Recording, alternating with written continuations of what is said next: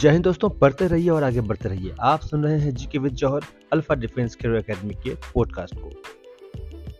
दोस्तों, आज का विषय है रिपब्लिक डे 2023 में होने वाले गेस्ट के बारे में। दोस्तों, आपको बता दें कि मिस्र के राष्ट्रपति अब्दुल फतह अल सिसी होंगे रिपब्लिक डे 2023 के चीफ गेस्ट।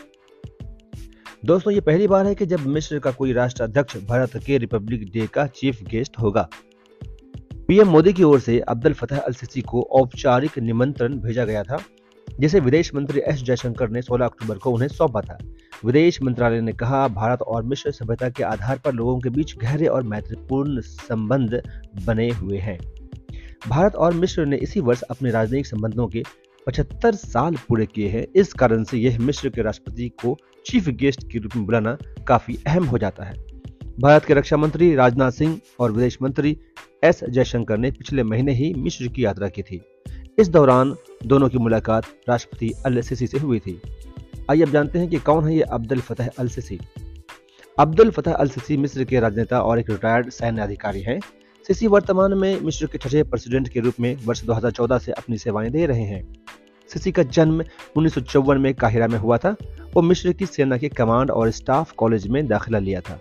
उन्होंने सऊदी अरब में अपने देश की ओर से काम किया है। उन्होंने मिस्र में सैन्य अकादमी में अध्ययन किया और बाद में उन्नीस में UK Joint Services Command and Staff College में अपना सैन्य प्रशिक्षण पूरा किया। उन्होंने वर्ष 2006 में पेंसिल्वेनिया में यूएस आर्मी वॉर कॉलेज से मास्टर डिग्री भी प्राप्त की। वो अफ्रीकी संघ के सत्रहवें अध्यक्ष के रूप में 10 फरवरी 2019 10 फरवरी 2020 के मध्य अपनी सेवाएँ दे चुके हैं। सिसी 12 अगस्त 2012 से 26 मार्च 2014 तक देश के रक्षा मंत्री भी थे। रिपब्लिक डे फ़ंक्शन के चीफ गेस्ट के बारे में चाहिए, हम कुछ और बात करते हैं।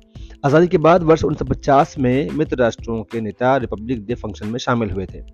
इंडोनेशिया के राष्ट्रपति सुकर्णो को मुख्य अतिथि के रूप में आमंत्रित किया गया था।